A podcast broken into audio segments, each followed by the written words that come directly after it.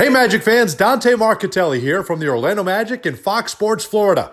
You're listening to the Penny for Your Thoughts podcast from the guys at Orlando Magic UK. Now it's over to Paul, Geraint, and Mikey. Go Magic!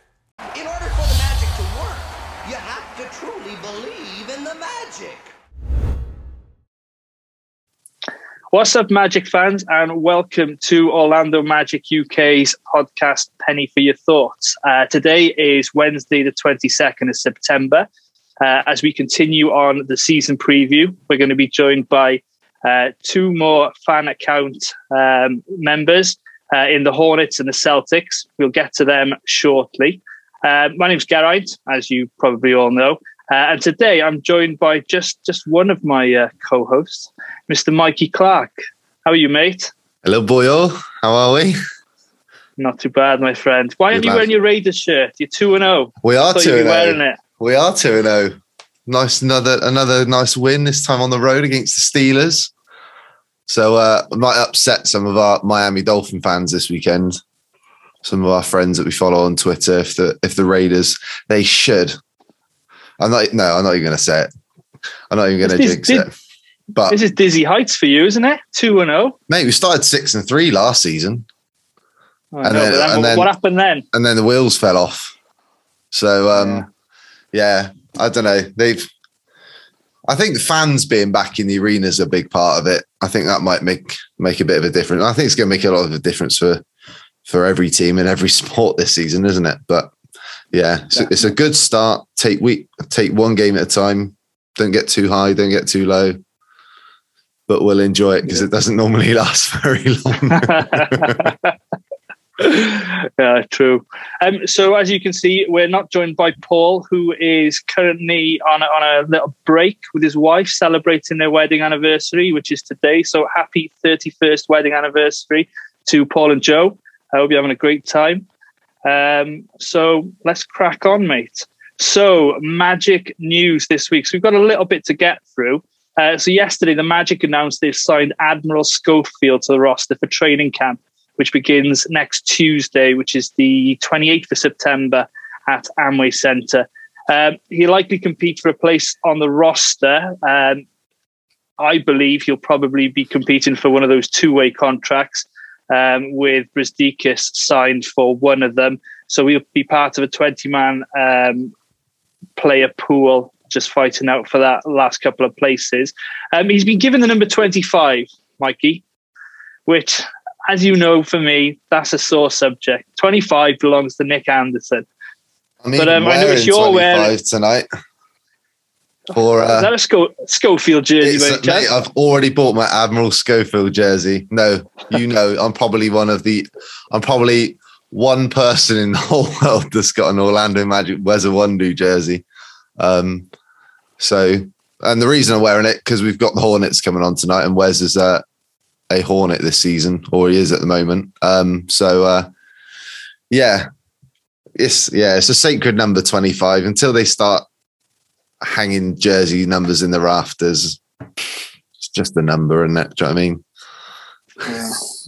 not 25. Not 25. Uh, and it's not one. 25. I don't know. Yeah, no, exactly. Exactly. You- you- And you any, always- any, You always get a little bit touchy when it comes to 25, don't you? So um, I do. we'll I do. I mean, you, we've had Chris Gatling, Chris Duhon, Iwundu. Then we had Chasson Randle last Yeah. year. now No, that's Schofield.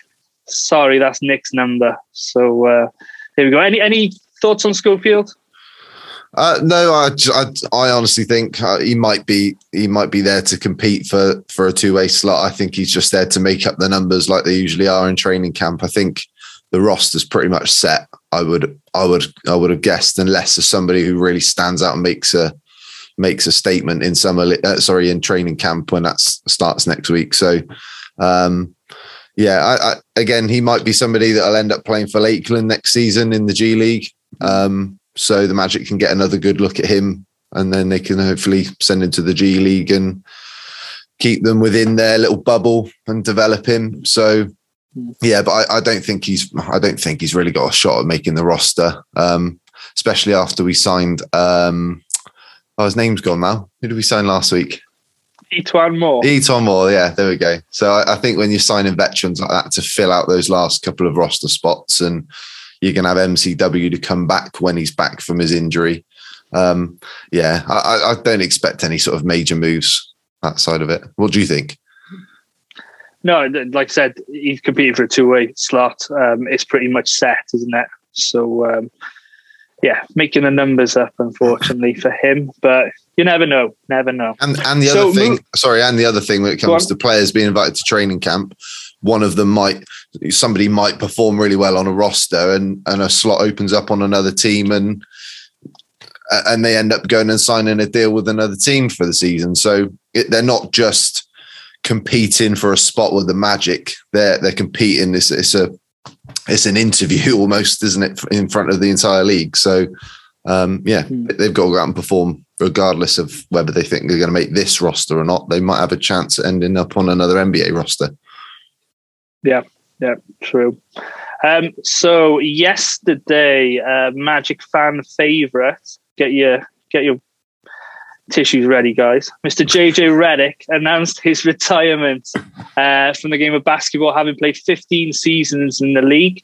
Uh, he was a fan favorite in Orlando, having been drafted by the Magic back in 2006 uh, with the 11th overall pick out of Duke and playing seven seasons in the City Beautiful. Um, I know you're a big fan, Mikey, because you've named your cat after JJ, haven't you? It's not actually my cat, and I didn't actually name him, but he's called JJ. Um, yeah, I, I should have. I shouldn't have said that bit, but um, no. Um, ah, so yeah, I'll be. I haven't even seen the video yet, so I haven't even watched watched the the full. What was it? A five ten minute video? Five six six six minute clip. Yeah, no, I haven't it. even got around to watching it yet. But hey, he's, he's had a great career. I think we all would have. I think we would have all loved to have seen him maybe come back for one more season and finish his career with the Magic and maybe help some of these younger players. Um, but obviously, he's he's called it a day. So, any that. standout memories for you from you know watching JJ because you've been a fan for the whole part of yeah. his career? Yeah, um, obviously, he was part of the team that went to the finals, so he, he's always going to have a, a bit of a special bond with Orlando because of of going that far with us. Um, yeah, I can't really think of any of them on off the top of my head. Well, well, it was a, the playoff series against Boston stands out for me when he was put in the lineup and he, he chased um, Ray Allen round. Um, and he, I think he kept Ray Allen to about 20% field goal percentage in the series. And uh, I think we beat, beat them in six or seven. I can't remember now. Um, seven. I think it was in seven, wasn't it? Because we beat them in Boston. So that's, right. uh, that's kind of top topical for today's pod, I think. Um, but I mean, JJ's been, you know, like I said, a fan favorite, um, and we've rooted for him, even if he's, you know, been on the Clippers, been on the Sixers, uh, even, you know, the Pelicans and the Mavericks the last two seasons. Um, he's just one of those guys you just want to see do well. And we got the chance to see him, didn't we, in um, in London playing yeah. for Philly. And of course, naturally, we, we, wanted Philly to win that game.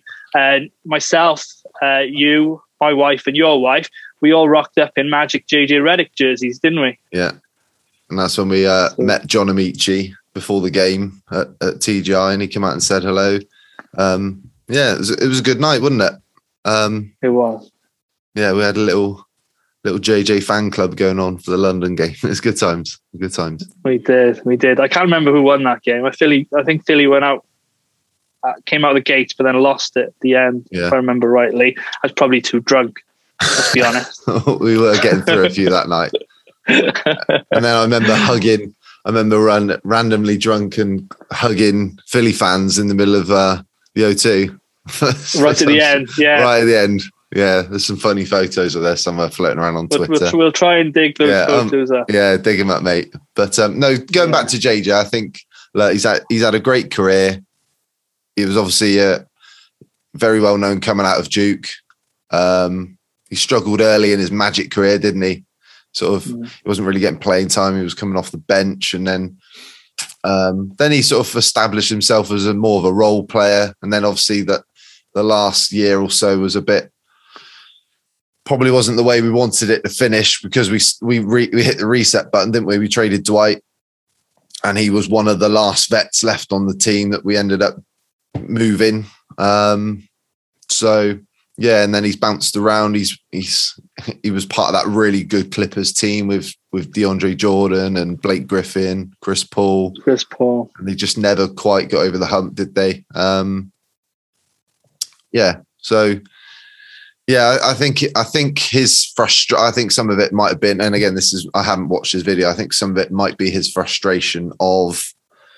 I think he was in New Orleans one day and he wanted to go to Brooklyn, and then they ended up trading him to Dallas, even though they told him we'll we'll move you where you want. And yeah, I think he got his fingers burnt a little bit, but hey, that's that's the NBA for you, isn't it? That's it. And maybe a Magic Hall of Famer.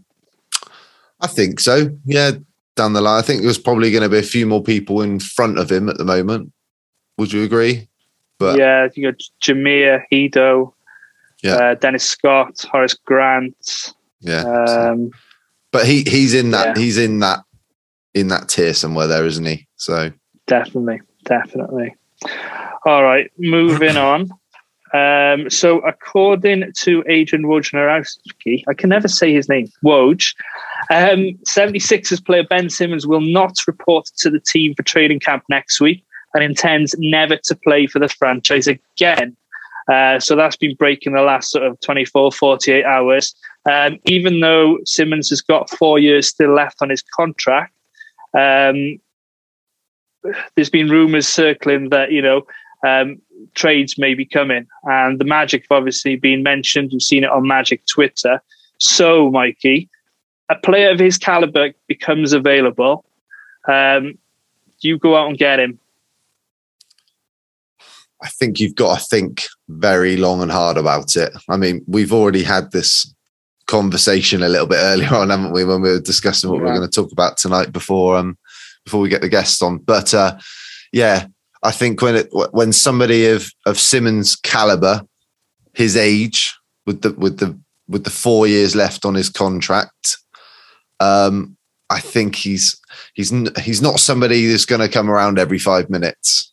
Um, yes, he has his drawbacks. We all know his his struggles from from from hitting the jump shot to three to free throws. Um, his performances in the playoff playoffs as well, but um, he's he's a very very good player, and I think people still forget that. I think they've got short memories when it comes to just highlighting last season's playoff performance. Um, but yeah, there's there's got to be a path forward. I, I'm not sure that. Again, I think it's just rumors. I don't really believe any of it. If we are linked with with Simmons, um, I just feel we've hit the reset button now. We we said this earlier off air. Like I, I think if maybe Steve Clifford was still head coach, was still head coach, and we still had an established coaching staff with enough veterans on the team that we can put around Simmons so we can be competitive, then I think it makes more sense. And then you've still got assets available that like one name I said earlier was, and I just picked it out of, out of fresh air was Bradley Beal. Could you pair Bradley Beal, re-sign Bradley Beal, and stick him next to Ben Simmons. Um, and that's uh, and then w- will we have enough cap space in two years' time to then go and add another free agent to that uh, and make a make another three-headed monster in the East? But your point earlier, well, I'll let you I'll let you make it in a second, but like you said, you've got to look at the landscape of the NBA and how the East looks mm. at the moment is yeah. that pairing of say Simmons and Bradley Beal is that going to stand out? Are we going to be good enough to compete in the East? Yeah, it doesn't fit the timeline, does it? Unfortunately, with no. Brooklyn being Brooklyn um, and having all that talent on that roster, you're going to expect them to be competing now the next two, three, four seasons. Unfortunately, um, so you bring Simmons in, who's got a four-year deal, um, and yeah, he's got his problems. He can't shoot. Um, but he's, as you've made, um, as you said, mate, he's super athletic, um, and, and he can get it done, uh, especially on the defensive end. Mm. But if if you're giving up a lot of assets, just say we had to deal, I don't know, Bamba, Ross, a couple of picks, and maybe a, a Cole Anthony or somebody, I don't know how much they'd want. They'd probably want the earth for him. Um, then, you know, it's depleting ourselves of assets. Mm. So um, for me, it doesn't fit the timeline. Um, so it's a hard pass. But I think if you, you trade know, him for somebody like Simmons, your change your your timeline then vastly looks very different. Like if you're trading for Ben Simmons, you're saying to your fan base, right, we want to win as soon as possible. We're not waiting five years for these young players to develop and see who becomes somebody we can really truly build around because you've gone and got that player. Um, is he of the caliber that's going to be a real game changer and be a top 10 player? That's that's what you've really got to weigh up, isn't it? But again, like I said, if you're if you're training for Ben Simmons, you've got then got to go right. What's our next move? What's our next two moves? so we can put the best possible core around Ben Simmons and go from there. And, and any and any team's going to think the same, aren't they? Um, mm. who, where do you think he's going to end up? Uh, probably out west. Probably somebody like Minnesota. They'll probably change like uh, trade like D'Angelo Russell or somebody something like that with a couple of you know younger players or Koji, maybe a couple of picks uh, somewhere you know far away from the east. But just going back to what you were saying about the, the sort of the tiers you've got so many um, teams in the east who've got you know two three stars. So you've got yeah. you know the bulls have reloaded. You've got unfortunately the heat. Uh, the celtics have got two in tatum and brown. Um, so Philly, you're going to get somebody back as well who'll be decent to go with Embiid. You so you've already got four or five teams there. Not, I don't even mention the Bucks, the Hawks the, with Trae Young. Exactly. All they need is somebody else to come come along with him. So that's about five, six uh, teams uh, who are already uh, competing. And, and, you got? Did you mention Chicago? You got? Yes, I mentioned Chicago. Oh, you, sorry, yeah. I didn't hear you there. Um, you got the Hornets. I know they're not quite there yet, but I was looking through their roster, doing a bit of like research before we're jumping on tonight and like they're starting to put a really nice group of young players together there now. Obviously, LaMelo Ball's the, the standout player, but they're another team that maybe two or three years might be in that that next tier above that will be pushing your Atlantas and and trying to get into that top tier of the East. But they've obviously got extra moves and, and extra things they need to do. But yeah, like you said, the landscape doesn't look very promising. There's a there's a lot of uh, competition for that those playoff spots at the moment. Um, so yeah, I, I wouldn't necessarily say it's the timeline that doesn't work for us because that depends on who you've got on your roster. But like I said, and the other thing we haven't talked about was we've also just changed our coach. We've now got a rookie head coach. So you don't necessarily want to bring somebody in like Simmons and go, right, we're going to try and win now and bring in some extra players to put around him when you got a head coach who's still trying to figure out what he wants to do. So, yeah, yeah, uh, we're, we're not in the Ben Simmons race at all. That's just it's no. nice to think about and dream about, and we can mess around. You can mess around on 2K22 and trade for him on my team and do all that sort of stuff. But yeah, it's not going to happen, is it? We're not in that yeah. in that tier. No, Right, before we get our guests on, then, a quick uh, plug for the Jalen Suggs jersey giveaway uh, that we've been mentioning now for the last couple of weeks. So, our friends over at official NBA store EU and Fanatics are giving away an Orlando Magic Jalen Suggs jersey to one lucky winner. So, a couple of things that you need to do you need to subscribe to our YouTube channel leave us a comment in the episode, uh, which was titled Looking at the 2021 22 Schedule, telling us which Magic player you're most looking forward to watching this season. Uh, the links will be in the description. Once we hit 500 followers on YouTube, um, on the channel, we'll do a prize draw for the Jalen Suggs on a future episode. Um, there's no limitations. You don't have to be in the UK. That's open to worldwide. So anyone in the US, you're more than welcome to try out uh, and fingers crossed, um, you, you get the jersey. And now we're delighted to be joined by Mr. James Plowright, uh, who runs the British Buzz uh, account on Twitter. How are you, James? Yeah, I'm doing really well. How are you guys? Very well, thank you, mate. Um, so, can you just tell us a little bit about yourself, how you became a Hornets fan, um, and your account? Yeah, so um, I've been following the Hornets now for about 15 years. Obviously, formerly with the Bobcats when I started following them, and I'd I mean, at the time, I had no idea that they were the Hornets and be- became the Bobcats. Um, but um, how I became a fan is essentially um, one of my good friends in school played basketball, started a school team. Uh, he ended up going to play Div 3 over in the States. Um, and he started a basketball team at school. And as a friend, I just got roped in. I was pretty sporty generally. And um, at the first basketball training, everyone had an NBA jersey and I didn't have one. And I was like, well, this sucks. So in the summer, I was going to the States. My grandma lives out in um, Alabama, in Montgomery, um, so deep south. And I went to a Reebok store and they had two jerseys in the Reebok store. A Adam Morrison Charlotte Bobcats jersey, which is hanging up behind me for you guys to can see. Nice, um, nice. And a some guy called LeBron James for the Cleveland Cavaliers. Never heard um, of him, mate. and um, essentially, I was like, well, I, I, know who LeBron James is. I know he's like the big star. You know, I'm just going to go for this random other team that I know nothing about, and let's just, you know, let's go wild. So I picked Adam Morrison Bobcats jersey. And from there, things just snowballed from fandom to journalism, uh, a little bit back to fandom after kind of a period away, and kind of now back more kind of working from the journalist point of view, really, rather than just fan. I've kind of gone between in different periods of my life and my role, really. Um, so it's not a classic kind of fan account, British underscore buzz. Um, it is very much more about kind of giving fair and honest analysis. And it's kind of been hard to be a fan account for the Charlotte franchise the last 15 years because you can't really praise much of what they've done. You know, the modern history is looking a bit different, but you know, if you look at the achievements over the span, it's a, a, what they took Miami to seven games in the first round once. You know, that's probably the best achievement of the last 15 years of, of my team. So, um, yeah, that's kind of my, my journey to Charlotte Hornets fandom. And have you seen the, the Hornets live? Yeah, so I actually traveled over in uh, New Year's Day, the year before the pandemic shut everything down. I traveled over for the Hornets at uh, Celtics at Hornets it was actually Kemba Walker's homecoming game for his first time away, which okay.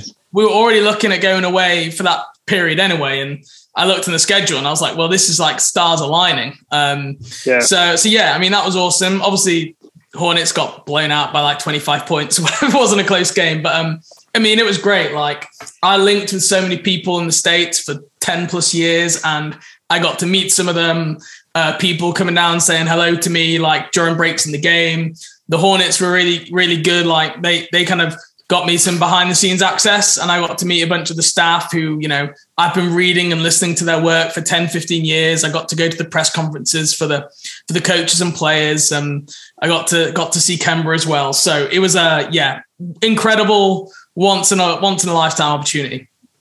Fantastic. Awesome. Good stuff. Can you tell us a little bit about what you do with, at the Hive? James? Yeah, so um, at the Hive, for those who don't know, um, is a SB Nation website for the Charlotte Hornets. I think the Orlando one is is it Orlando Pinstripe? Is that the Pinstripe Post? Pinstripe Post, yeah. Pinstripe Post. That was yeah. the one, yeah.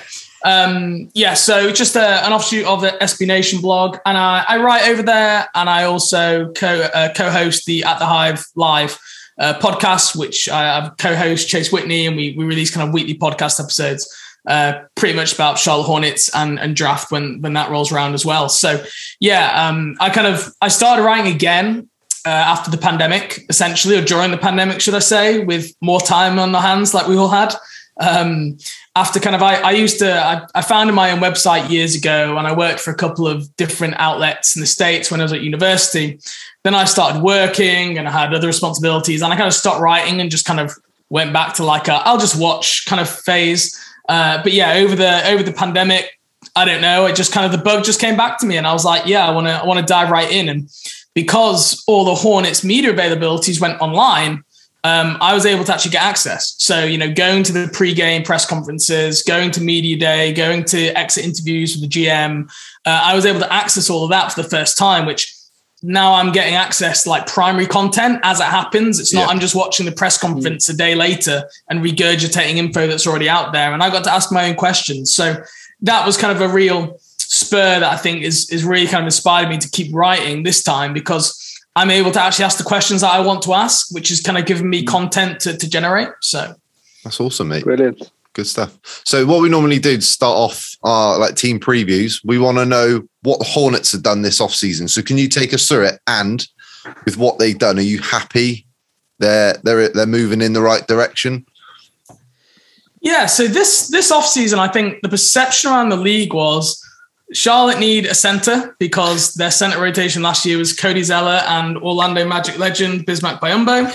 Um, and that, uh, they, they needed a center. And essentially, everyone thought going into the offseason, it's Richaun Holmes from the Kings, who's a free agent, or it's bust, essentially. Like it will be a failure of an offseason. And Charlotte kind of pivoted a different way. So they did answer the, the center question. They, they traded for Mason Plumlee um, which I don't think a lot of people were were thrill. It's like oh, a real sexy name, Mason Plumlee. Like it's not going to be, you know, changing the projection of the team, but it was a really solid pickup. And as part of that trade, as part of that trade, they also drafted JT Thor as well. So, um, you know, going into the offseason, that was the focus. They answered the center position, but also actually signed another free agent in Kelly Oubre, who is like a backup small forward. I mean, backup for the Charlotte Hornets. He started the last couple of years for both the Suns and for the Golden State Warriors as well.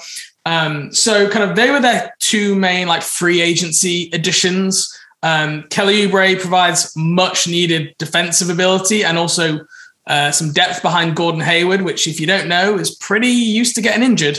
Um, so pretty essential, I think, to get a backup wing option that that can step in if that were to happen again. Um, so I think you know, by adding depth in the wing, adding a center, which I think is an upgrade on both of the previous options, that was good. And then in the draft, they really kind of took a lot of swings. They've got four draft picks on this team. Um, so they've got James Bouknight, who was I think linked a lot to the Orlando Magic in the pre-draft yeah. process. So you guys yeah. probably will have will have watched some of that and, and heard about him. Um, he slipped all the way down to 11. And essentially, the team had been planning to take Kai Jones at 11 for weeks. And all of a sudden, James Bouknight slid and they ended up drafting him. And then they decided, well, actually, now Kai Jones is slipping. So they traded back into the first round with the Knicks to get Kai Jones. And now they've got two first round picks, which, I mean, as a Charlotte Hornets fan, like the Charlotte franchise are generally pretty passive, yeah. especially under the, the Kupchak era. Like they didn't make a lot of aggressive trades and to trade back into the first round for another first round pick and to trade a, a conditional future first for that was quite a quite a big move from, mm. from a Charlotte point of view. Um, so and on top of that, so they got JT Thor and also drafted Scottie Lewis. So they've got four draft prospects on this team heading into next year. So they, they've yes, they've made some free agency additions, but definitely still valuing the draft as a, as a team building process. And if you look at the Charlotte Hornets team now, it's it's made up of the majority of draft picks from over the last three years, essentially. Yeah. Yeah, yeah. Me, uh, me, and G were talking just before we jumped on with you, and I said I'm really liking looking looking through the Hornets roster at the moment. They're starting to really put something together, aren't they? They're still a few years away, but you can start to see a bit of a core developing there, can't you? And and you've added uh, I might be the only Magic fan to own a Wes Iwundu jersey, which I'm wearing oh, wow. for you right now. So that's um, a deep cut. That is a deep cut, bro. So um, so yeah, so you've had it. So is he? Do you think he's going to make? Is he going to? Is he definitely on the roster, or is he? Yeah, that's a good yeah? question. That, that's one of the hot hotly. That's probably one. Of, I've just written an article for at the Hive, the ten questions going into training camp. Yeah. One of the questions is essentially the Hornets have 16 guaranteed contracts on the roster at the moment. You can only have 15 spots in the NBA. So essentially, someone's being traded or cut, and it's close. It's probably between like Wes Iwundu, Nick Richards, and Cody Martin um, none of which have kind of shown in the last couple of years that they are, you know, definite rotation players. It's probably between yeah. those three. And I don't think the team know yet. I think it's going to be a we'll go into training camp and we'll see who who earns that last roster spot. So if I had to pick right now, I'd probably have Iwundu as my pick to maybe not make the roster. But essentially just comes down to with the they they acquired Iwundu in the Devonte Graham signing trade in New Orleans. And um, it comes down to like, did they have to take on Iwundu for the trade to happen? Or did they ask for Iwundu to be included in the trade because they wanted him? And if it's the latter, then I think he's like guaranteed to make the roster because you don't trade for someone just to cut him. Exactly. But if it was like part of the deal, like, no, we're not giving you the first round pick, Charlotte, unless you take Iwundu, then I can see a, a, a potential that they're just going to cut him. But I mean, he's done like a, a preseason interview. Um, he's been like working out the Hornets facility, so it's not like he's on the roster in quotation marks and is just like never actually going to report. He's he's there and he's going to give it a go. So um, yeah, I think I think it'll be interesting to see how it plays out in training camp.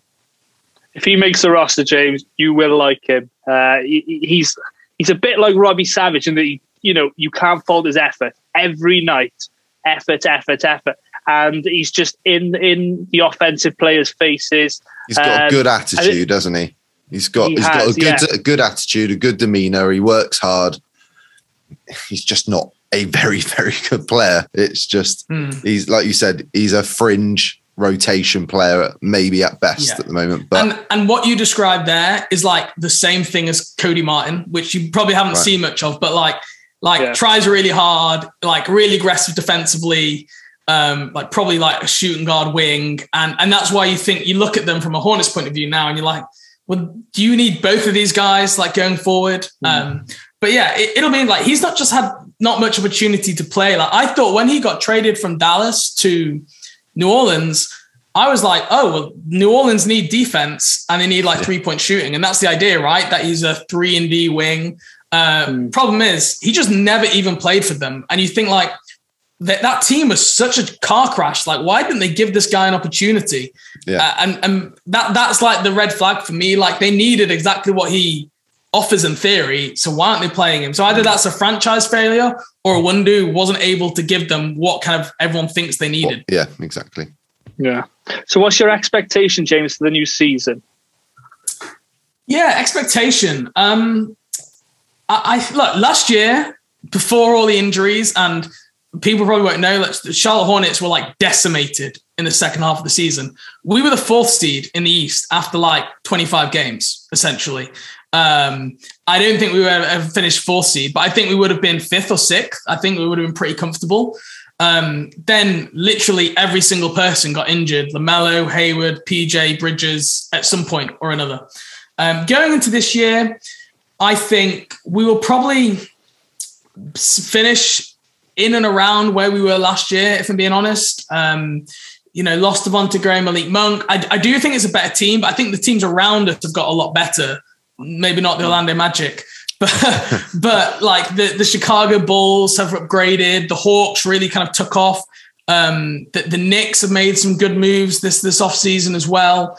Um, so I, I think the teams around have probably pushed their chips in in terms of being good this year. And Charlotte this offseason really kind of the focus was about, yeah, we want to get better, but we also want to stay flexible, like not have loads of money committed. I mean, you, flash back three years ago, we had Marvin Williams, Nick Batum, Michael Kidd-Gilchrist, Cody Zeller, all earning between like 15 and 25 million. And the team just couldn't do anything. They couldn't change. And that core just played together and was pretty uneventful for like four years in a row.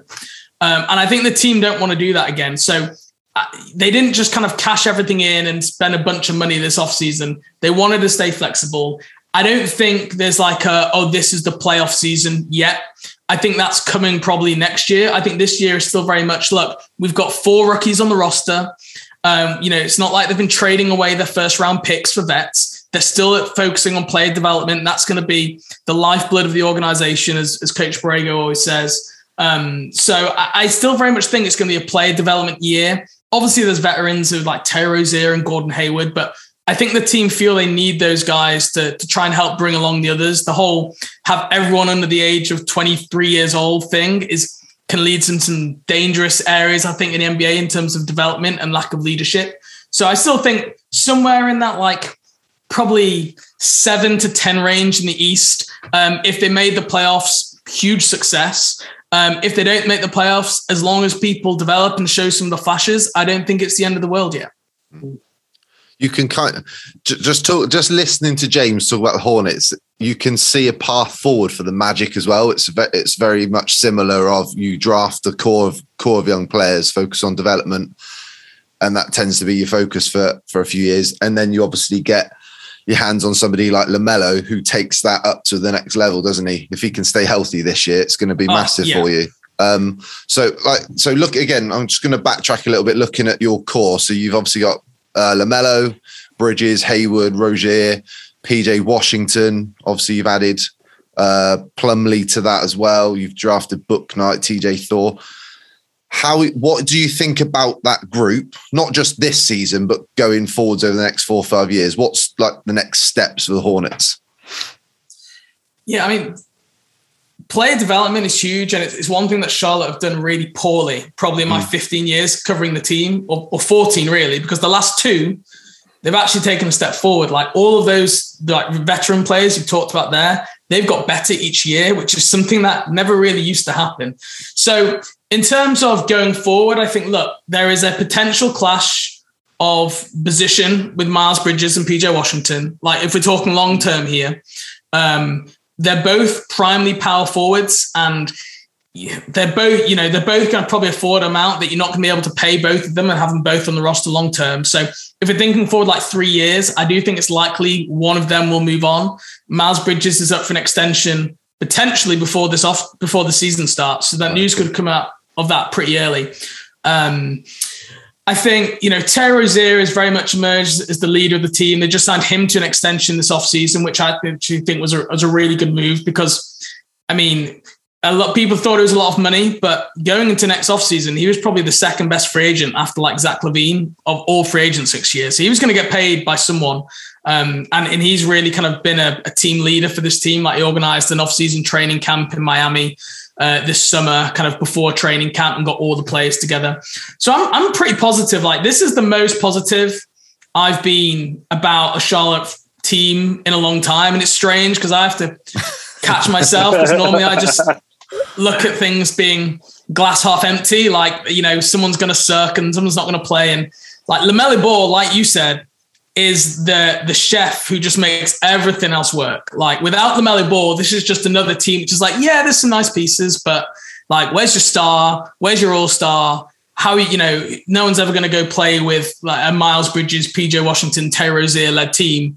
LaMelo Ball just changes the trajectory of this team, both like on and off the court. And um, yeah, probably amazing. I've got this far without talking about him, but he honestly was coming off probably one of the best historical rookie seasons of any NBA player ever. And things are always skewed because of modern NBA and figures are always inflated because of how fast the game is played and everything. But going off last year when he played, he was just unbelievably special. And it was a thrill to watch someone that young come in and just be like, it's something that Charlotte fans have dreamed of for years that you just draft that guy who all of a sudden the whole NBA is like, yeah, they're amazing and they've they've never had that. Even Kemba Walker was like a slow burner. He wasn't like a yeah. year one. Oh, he's your franchise guy. It took him a while. Charlotte have never had this before, um, and it, it's really exciting because I think they've got the right development environment that hopefully he's going to be able to take steps in the right direction.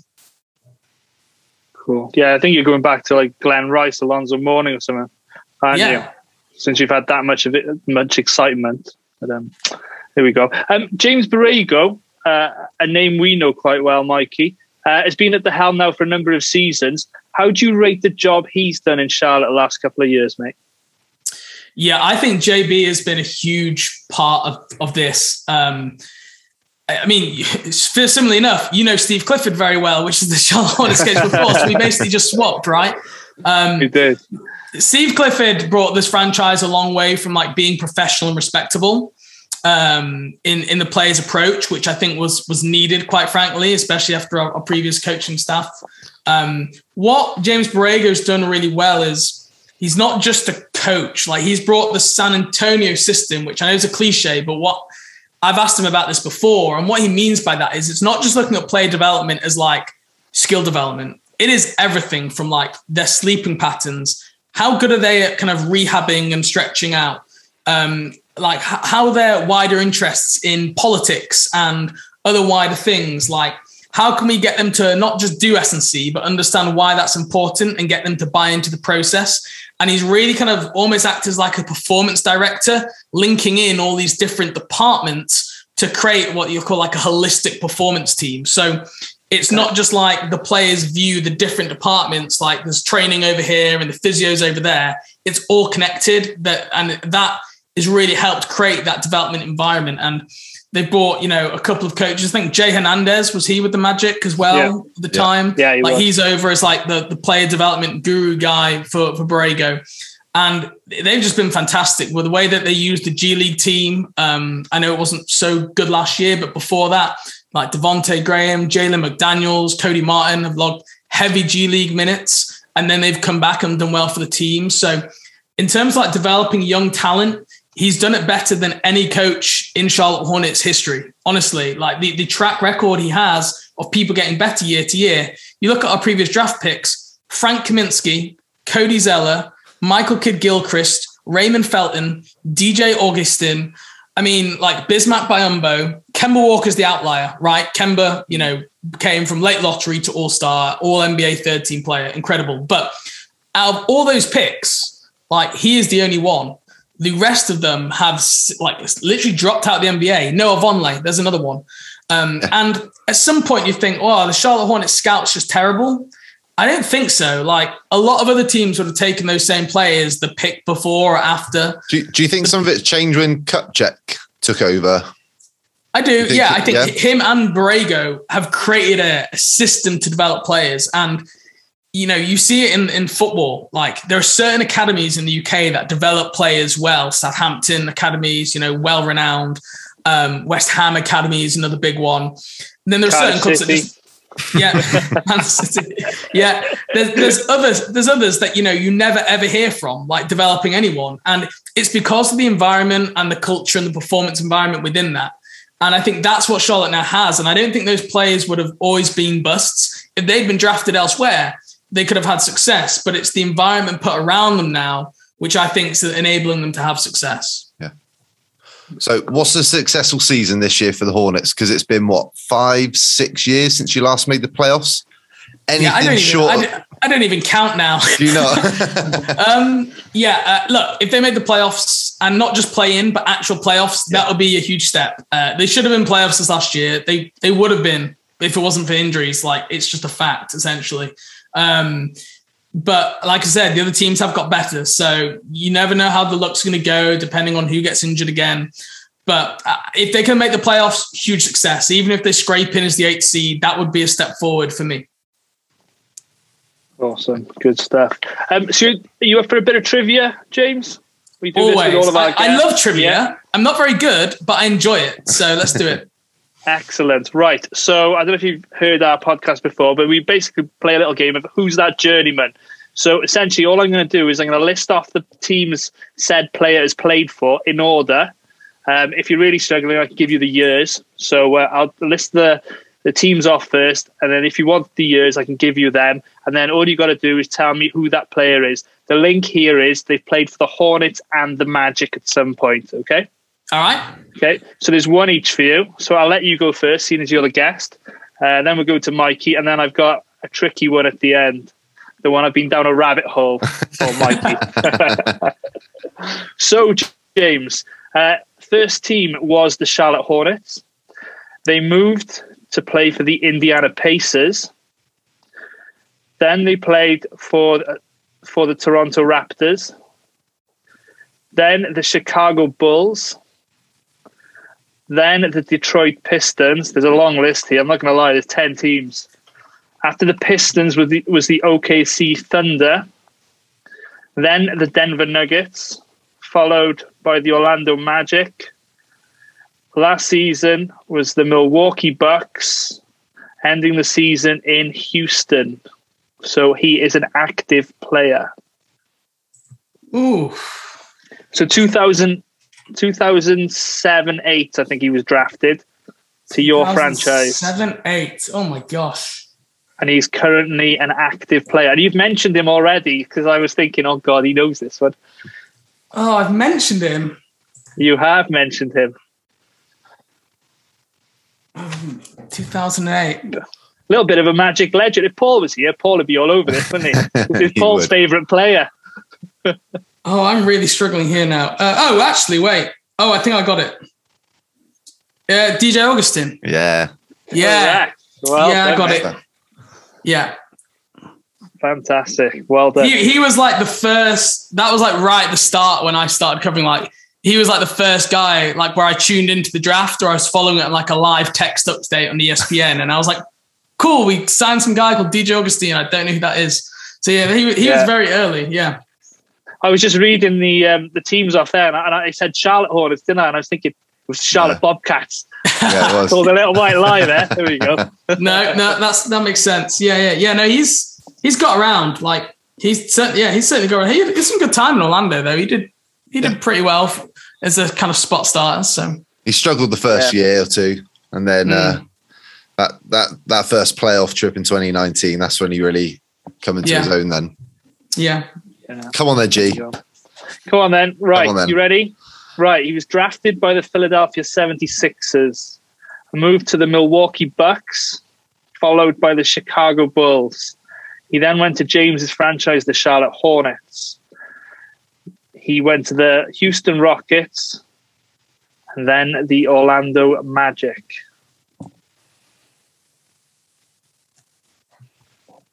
So Reel if you're off trying to work. Okay, so Philly to begin with, Milwaukee, Chicago, Charlotte, Houston, Orlando. It's not who I'm thinking of. Who are you thinking of? I can't tell you that. It, might, Okay. be, it might be the next one. the next one is tough. Uh, any ideas, James? I've got an idea, Go for it. But I don't. I don't think it's right. Ben Gordon. Not Ben Gordon. No, I see, I- I knew he went from Bulls to Charlotte. Magic. I, I Yeah. didn't know if he'd played for the Magic or not. I just knew he'd gone from the Bulls to Charlotte. If I told you, Oh, I've got it. I got last- it. I think I got it. Go Is on it then. Tyrus Thomas? Nope. No, he didn't No, play not for Magic. Tyrus. No, never played for the Magic. Uh, He- he- so the last team I said the Magic, he's currently an active member of the Orlando Magic. And he was drafted by Philadelphia in 2013. Why am I going blank? Oh. No. No, he was rookie of the year. Oh, uh, okay. MCW. Yeah, Yeah, that's that's that's quite an easy one. It was it was the should've that. Bucks that. threw me out. It was the Yeah. That threw me out. Yeah. Oh, well, we did um, this trivia. I think it was last week, and um, there was an MCW one in there somewhere, and it, it got me stumped when we said number seven, didn't we? But um, Yeah. it didn't make the cut because we had problems with the um, with our supplier at that time. But there we go. Right. So this one, you both, you, well, whatever they're called, Riverside. Um, anyway, so the last one. So this is going back a bit, okay? But you would have both been fans when said player was playing.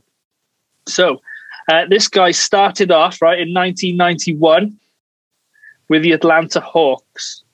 He moved to the Pistons in 1996. He then played for the Portland Trail Blazers between 97 and 2001. In 2001, he moved to the Charlotte Hornets, where he spent four seasons whilst they played in Charlotte and New Orleans before playing for the Orlando Magic in 2004 to 2006 before retiring.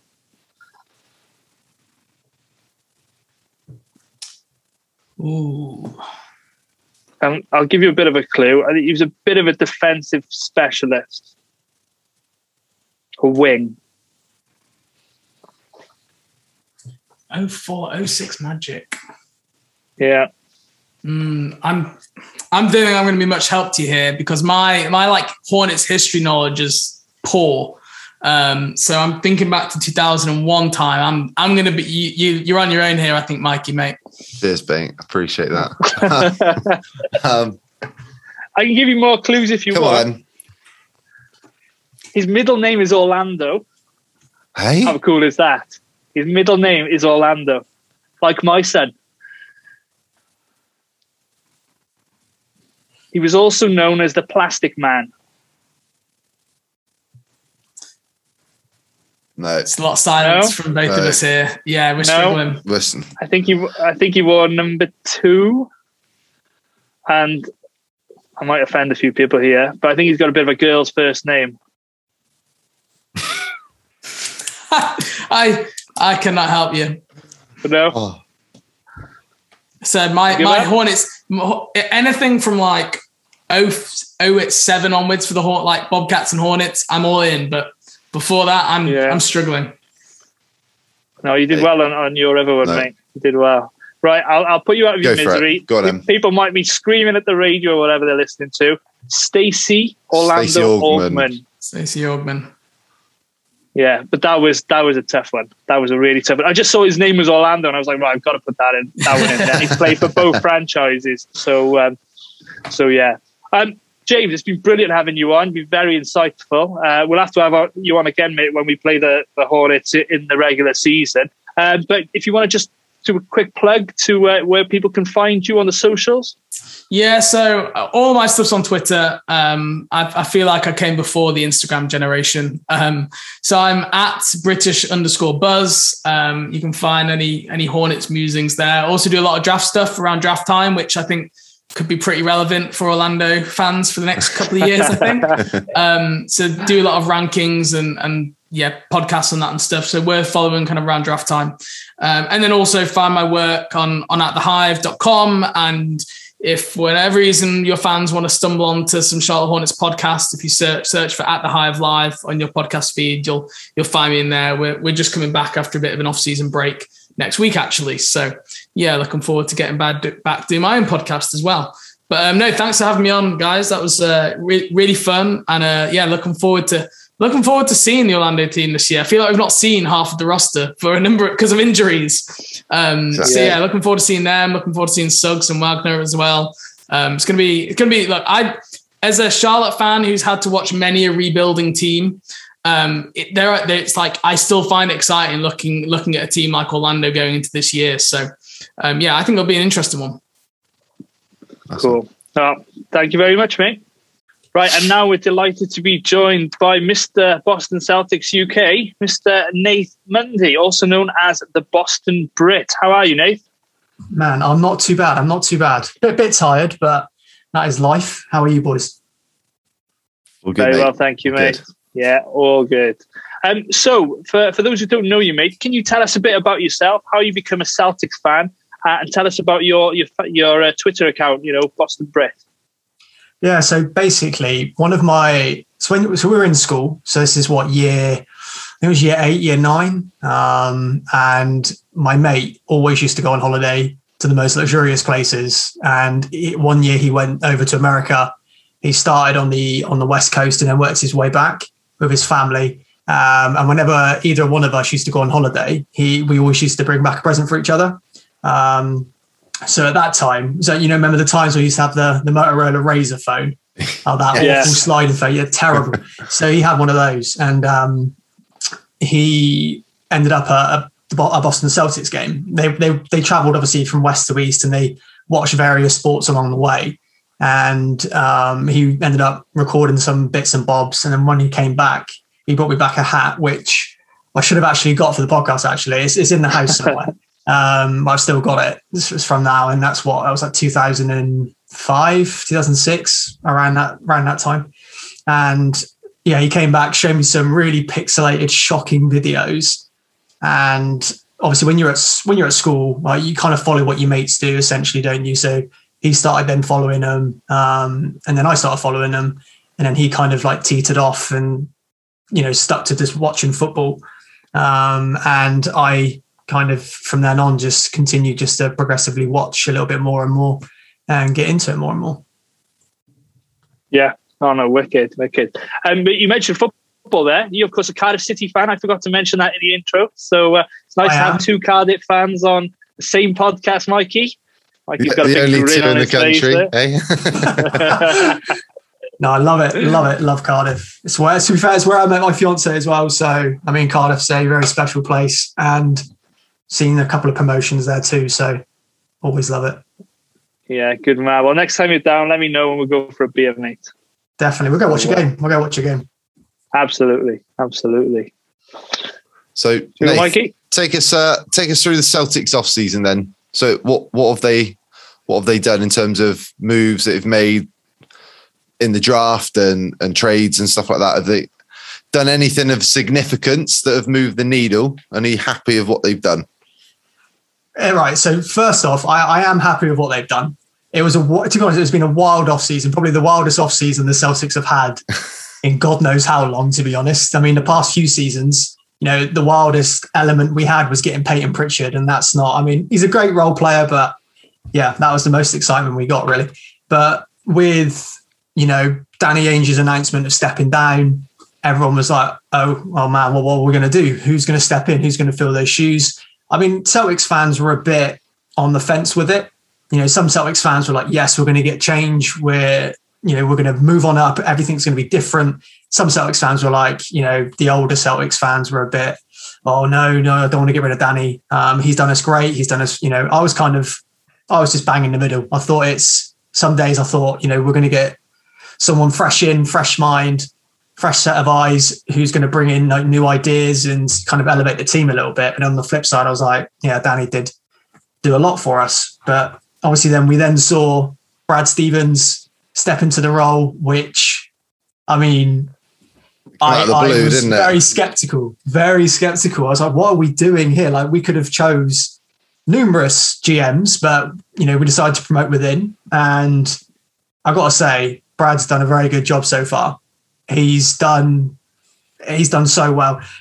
He got rid of Kemba Walker's contract. Now that in itself is a massive, massive. That was a massive task, considering Kemba was crippled most of the year with his knee. How he got rid of that contract, and then obviously brought back fan favorite Al Horford, which obviously all 76er fans love. But um, he he kind of started to get rid of the I don't want to say dead wood, but he started to get obviously we've got rid of Evan. Um, Evan did okay for us. Got rid of uh, Carsen Edwards, which I never thought we'd be able to get rid of him for something, and we ended up doing that. Um, got Hernangomez. That came out of nowhere. I uh, didn't expect that. I think that's a great pickup. Josh Richardson as well. Um, I think he's he's a good pickup too. And uh, obviously, we we signed Dunn and then lost him again. But we've done we've we've done some really good things this off season. I am I'm I'm happy. I don't know whatever Celtics fans are going to say. All Celtics fans want Bradley Beal, and I find that the strangest thing that the Wizards because he's going to leave next year 100. percent He's not going to stay there. So if you're if you're if you're if you're in the Wizards camp, you're going to be like, right, well, let's try and get something for him. But no, he's going to walk. I can I can I'm going to say it now. He's going to walk straight into the Celtics next year. Oh yeah. Okay. Bold prediction. Yeah. Bold Yeah, he prediction. will. and He'll, he'll, he'll, he'll join up with Jayson Tatum. He keeps liking. He keeps doing cryptic stuff though. He keeps liking, you know, uh, you know, tweets and stuff with Boston in when people tag him and stuff, saying, uh, you know, with Jayson and um and, and him, things like that. He keeps liking them, just subtly thinking that you'll get away with it. But everyone, everyone finds out that he's like that kind of stuff. So I reckon he's. um, I reckon he's just trolling and toying with you. it's surprising. and the other player, he'll end up in Brooklyn. and the other player you didn't mention as well was uh, Dennis Schroeder as well. So another, Yeah, oh, solid, yeah, um, another solid pickup as well. That was, to be fair, I, I, I love Schroeder. Did you see his tweet the other day? I didn't know. Oh, no, we don't. We don't follow him, mate. No, he we don't. To be fair, I'm surprised that I like him. To be honest, because I mean, we could do a whole podcast episode, Geraint, on your hate for the Celtics and Lakers, mate. yeah, I mean, your- your Don't forget the heat. Well, your tweets every week, mate. Honestly, I, I never, whenever it's a Celtics Orlando game or a Celtics Lakers game, instantly go to your Twitter to see how you've uh, tweeted throughout the night or or, this, or before, just to uh, see your absolute hate for it. Honestly, you could put a Netflix documentary on that. Yeah, we could do. We could do. We could But do. no, um, yeah, Schroeder, obviously his tweet, he um, he put out that he put himself in between his two. Uh, I think he like an, he was sat between a Lamborghini and his four x four, wherever it was, and he put uh, best caption wins. It was something to do with like you know drop what uh, drop the bag or something like that. Um, best comment wins. Uh, I think it was a jersey. He gave away something. I can't remember what he did, but uh, uh, he trolled himself for dropping the bag. So that that went down Yeah. that went down well with Celtics fans. So Yeah, cool. So, uh, what are your expectations for the new season, mate? You know, given that you know a lot of teams have made significant moves like Chicago, etc. I mean, the East has got a lot stronger. The East has got a lot stronger. Um, like you said, one being the Bulls. Obviously, the Nets are an absolute powerhouse. uh, Milwaukee. Um, I think the only thing that frustrates me about Milwaukee is Jeff Teague won a chip. Jeff Teague won a chip. that is the worst championship winner. I was so glad when we got rid of him. Now he's a champion. Absolutely ludicrous. But um, no, I, I think I think the East is going to be a lot harder. I'd place. I'd want to place the Celtics about. I'd like to say fifth. I'd like to say fifth. Um, realistically, because um, you're going to have, like I said, you've got Milwaukee, you've got Brooklyn, Brooklyn you've got Chicago going to be up there in the mix. Atlanta, I'm going to be in Miami. See, I don't, I don't rate Miami, but everyone does. So I don't think Miami's going to be a problem, but they are going to be up there as well. Um, it's yeah, I think like I said, the East has just got a whole lot better. Unfortunately for you Orlando fans, that's not good news for you, is it? it's all right. It's all good. No, it's all right, mate. we, have right. hit the reset Re- button. Rebuild. How how close do you think the Celtics are from getting back up into that upper echelon in the East of of competing with Brooklyn and Milwaukee? Well, it's going to be it's going to be hard to compete with Brooklyn for a while because you like you look at it, KD, Harden, Kyrie. Mm. Unless unless you're bringing in a few more superstars. Obviously, we've got Jayson Tatum, and absolutely love Jayson Tatum. Um, I think every Celtics fan does, and I think he's got an incredibly high ceiling, um, and I just hope he maintains that. Jaylen Brown as well. I'm glad we kept him because there was obviously always talks with him and um, moving on. And you, you mentioned you mentioned Bradley Beal, didn't you? So if you yeah. added Bradley Beal to the mix, do you think that's enough to put you up in that up in that next tier up? Yeah, I think so. I, I think I think with Bradley Beal, if we were to go, like I said, with fifth at the moment, I would put us around fifth, fourth, fifth. I'd say that would probably bump us up to. In, uh, I think that'll bump us up above. I'd like to say bump us up above Milwaukee, and I'd like to say that'll bump us up above um, uh, Philadelphia as well. So obviously Philadelphia have just lost Simmons. Loads of talk with Simmons going on at the moment. Loads of like Celtics talk as well in terms of trying to trying to get him. And I was just like, well, the Philadelphia 76ers, if we were to get Simmons, um, never going to happen. I don't realistically for a player like that, if he was to come in, if you had a core of, I'm just thinking out loud here, Tatum, Brown, Simmons, just defense for Simmons. No way in hell are we letting him have the ball for shooting, but um, or free throws. So we've just got to make sure he doesn't have the ball in the dying seconds of games. But um, yeah, I think if we could get that kind of caliber of, we've always lacked defense for the past three or four years. We've always lacked someone who um, has kind of brought that. The only person that's brought that defense is Marcus Smart, Smart and obviously we've re-signed him to a you know four year, seventy seven million pound deal, and I think most Celtics fans were super happy about that because there was loads of rumors about Brad and Marcus's relationship being a bit rocky, but you know it's worked out well for us. And obviously Robert Williams as well. Um, I think he's going to be if he can keep out of the injury, uh, keep his injury plagues down, uh, he'll he'll be a great centre in, in in the NBA as well. And obviously he's got Al Horford to learn off now. So but going back to your question, if we get Bradley Beal, it will take us up that extra yeah. level, I think. And uh, how how worried were you? Because there was some strong rumours around the trade deadline last year that Marcus Smart was going to Orlando in a deal, and uh, Geraint was a bit like, "No, I don't want him. I don't want him on the Magic." Do Why would you not want him? Why no. you, he, he I agree, Nathan. No. I agree. I agree with him. He's a he's a dog. He's a dog. I don't know. I just I've never liked him. He's just one of those guys, you know, that you just don't like. He's one of those on players. He's one of those players that if you had if you had him on your team, you'll like Robbie Savage. i have mentioned this already on, on the podcast. Yeah. Robbie Savage, like yeah. Yeah. So that's what I mean. You would you would love to have because he is. He's an absolute animal. Like he, he's um he's been kind of uh, at the moment where he's you see his tweet. Obviously, you haven't seen his tweet because you're Orlando fans, but he, he tweeted the other day. It doesn't take much to play good defense and it got so much hate. Um, but arguably, it's just like it doesn't. It just takes a bit of heart and a bit of determination and and willingness. That's about it, really. So, but yeah, we were so glad Marcus didn't move anywhere. Um, Yeah. So I was, I, we were we were nervous. We were nervous. but what was the deal? What was the deal going to be again? I can't remember. There was rumours it was. Um, it, was it was Fournier, wasn't it? Fournier was part of, no, I think Fournier was part of, I genuinely can't remember what it was now. Was it AG and Fournier? You were after AG before he yeah, got I think so. Denver. I think there was I think there was a pick there was a couple of pick we wanted like two first round picks or something. It was something stupid as well. We wanted something stupid from you. Um Yeah, we're I'm not not sure. falling for Danny Danny was Ainge's touching nonsense. I'm not Yeah. sure it was ever really on the cards, but it, it did seem quite a um, a strong rumor. So you obviously uh, picked up Ime Udoka. I've said that right, haven't I? you have What are you expecting from him as your new head coach this year? So the one thing that he emphasised on his one of his first press conferences was was team ball. Now, like I said, you, you guys are never going to go back and watch any Celtics games, but for any Celtics fans listening to an Orlando Magic podcast, We'll watch. We'll watch four, mate, a season. okay, well those four, if you watch those four, even though you know we've got a six win streak on you at the moment, well, we won't talk about that.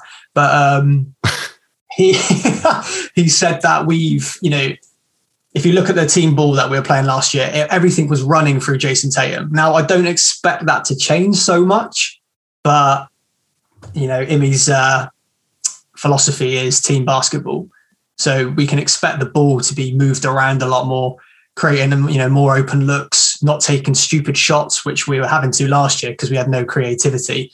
Um, so that's that's kind of why I expect this year. You you know every Celtics fan should be expecting you know uh, quicker offense, uh, str- you know stronger defense, and just quick basketball, just quick transition. Because that's kind of what he's all about, really. And obviously, he's learned from the best in, in in Gregg Popovich. So you can't, yeah, I think we're, we're all excited to see what he can do. cool. So you've had the pleasure of appearing on the uh, Celtics pre-game show with uh, Brian Scalabrine. Uh, and you've obviously met the team in London when they were over for the games. Mike and I spoke about that a bit earlier because we were all wearing JJ Redick jerseys for the Philly. Uh, you were playing Philly, weren't you? When we, We were, we were supporting J. Yeah, we were supporting JJ in Philly. Um, so tell us, what was the experience like for you to appear on on the show with Scal and um, you know your interactions with the team? So I'll start. I'll start with the. Uh, I'll start with meeting the team first because that's how it all kind of all kind of started. So Yeah. um, when I came over to London, so me and my fiance, we, we'd already stayed in that hotel, so I knew what hotel they were in when they all started posting. So I thought, you know what, I'll go down there the next day, see if I can get Kyrie to sign my uh, jersey. And, uh, Stalker. uh, yeah, see if we can go down there and see, see if I can meet some of the guys. So I went down there and just stood outside and met Scal because he, he was already he was stood outside calling my Kyrie jersey a fake like he does because he's an absolute uh, nutter. And then I started to the guys started to come out, started to meet and start to talk to them. And then I met one of you know I'm really good friends with him now, but he's moved on from the Celtics. He works for the um, Houston Astros in baseball but his name's uh, Alex Herco. He used to do like the video videography and photography for the for the, for the team. And he said to me, "Look, would you be interested in uh, being interviewed?" And I was like, "Yeah, absolutely. That, that'd be cool." So got to go in there on the way into the hotel. Obviously met Kyrie and got to shake his hand and met a couple of other players walking past, etc.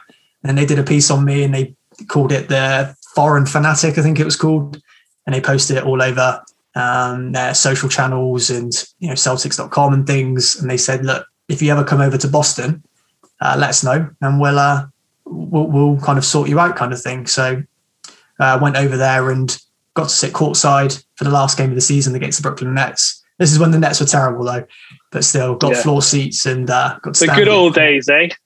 yeah, yeah, definitely. And I got to stand on the court and things and got to interact with people. I mean, the whole organization's, as much as you hate them, Geraint, they are they're an awesome organization. They really are. Oh, They- they fair did- play if they they look after you, mate. And then obviously with the TV stuff, um, live TV is no joke. I will tell you that. Live TV is no joke. I was sweating. I, 'cause I had a hoodie on and I dared to take it off because the sweat patches would have been absolutely disgusting. I was so nervous.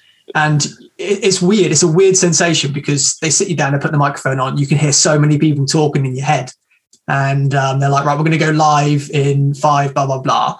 And I just sat there and I just stared at the woman and I was just like, what do I do? What do I look? kind of thing. And then as it started, it just it just felt it felt natural, felt really weird. It's like talking to like you would talk to your mates. Um, but then afterwards, I asked, you know, how many people would watch this, and when she said it was, uh, you know, hundreds and thousands of people, that's when I was like, right, well, lucky, lucky you didn't tell me that before because I would have absolutely dropped a clanger in my boxes. That's hundred percent. But no, it was awesome. It was really, yeah, it was really, really good. And hopefully, when I go back over there for KG's jersey retirement, um, I'll get to uh, have a chat with KG. Fingers crossed, mate. That'd be quality. So, so just going back to this season and to wrap up then. So, what's a successful season for Boston this year? A successful season for Boston. Definitely make the playoffs. I would say, realistically, well, realistically, I would say Eastern Eastern semi-finals. Um, I'd love to say Eastern Conference finals at least, but um, I would be happy with Imi coming in and the, all the new additions. I'd be happy with conference semis. Excellent. Cool. Probably the most realistic Brilliant. Celtics fan you're going to talk to, to be honest, because everyone's going to say we're going to win the chip.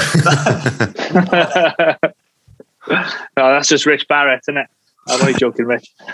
Um, here we go. Thank you very much for your time, Nate. Uh, it's been a pleasure talking to you. Um, do you fancy doing a little bit of trivia? Right. Well, we can we can give it a go. Okay. So I I, I can't even remember It'll my fiance's birthday. Mate. I can't remember my fiance's birthday, let alone Celtics trivia. But we'll give we'll give it a crack. Okay, I've got a couple because so we're going to continue with the theme that I've been doing uh, the last couple, uh, and we've just done with James from the Hornets. So essentially, it's called "Who's That Player?" So I'm going to tell you who the uh, the teams they played for, and then you're going to just try and guess uh, who the player is. So I'll, I'll go to is Nate. Current, is this current team or is this just all time? This is, it can be all time. Yeah, yeah, yeah. I'll give you a nice, easy one to start you off because I've got quite a few here. So we'll try and reel off as many as we can. So uh, this player started his career in Denver. He moved to the Orlando Magic. He was then traded to Boston and now is with the New York Knicks.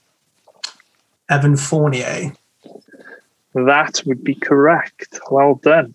You put a little right. ding ding when you get it right. Uh, Mike will do the editing afterwards. Maybe he'll chuck that in. um, right, let's go with uh, one for young Michael in the corner there.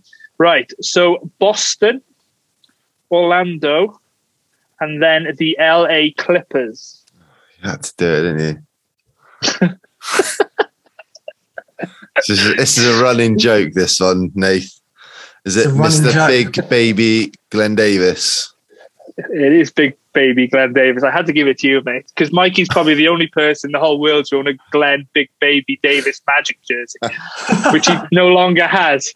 Do you know what? So we, we've brought this up on the podcast before. I remember years ago, and it was only a couple of years after I bought that jersey. So it would have been about 2014, I reckon. And I went to watch the Globetrotters in Cardiff right? And I was wearing my white Magic Glen Davis jersey because it was the only current player we still had on the roster that was any sort of worth anything of any value. And uh, and I even got pointed at and laughed at. I've never told you that bit though. But uh, yeah, yeah, that was me.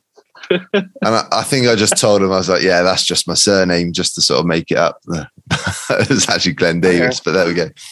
Jesus. There we go. There we go. Right. Um, let's go with Nate. Right. I'm going to give you the years here, mate, just because it's going back a little bit. Okay. Okay. Started with the Orlando Magic in 1992. Right. Don't panic. He moved to the Los Angeles Lakers, your favorite team. He then played for the Miami Heat, followed by the Phoenix Suns, then the Cleveland Cavaliers, before fin- finishing his career with Boston in 2011. So go through those teams quickly again. Orlando in 92, the Lakers in 96, the Miami Heat in 04, the Phoenix Suns in 08, the Cleveland Cavaliers in 09, and the Boston Celtics in 2010. It's got to be Shaq, right? Yeah, the big Shamrock. Ding, ding, ding. Yeah, well done, mate. Well done. Right. And he's Um, sweating here. Jesus Christ! Like I should have put a tie on. It's like Who Wants to Be a Millionaire, isn't it? Or, it's all those viewers, mate. You know, Mikey didn't tell you there's thousands and thousands of listeners. Anyway, um, right, Mikey. Um, right, started with the New Orleans Hornets in 05, moved to the Dallas Mavericks, then to the Orlando Magic, then to the Boston Celtics, followed by the Los Angeles Lakers, the and then finishing his career with the LA Clippers, the better team in Los Angeles. Go through the first few again. the New Orleans Hornets, the Dallas Mavericks, the Magic, the Celtics, the Yellow Team, and the Clippers.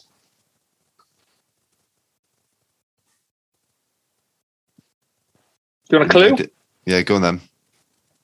He may have been traded with a player that we mentioned earlier in your first part of the quiz. The first part of the quiz. Yeah, so what was your answer? Glen Davis. Who was Glen Davis traded for? Oh, Brandon Bass. Brandon, Brandon Bass. Bass. Yeah.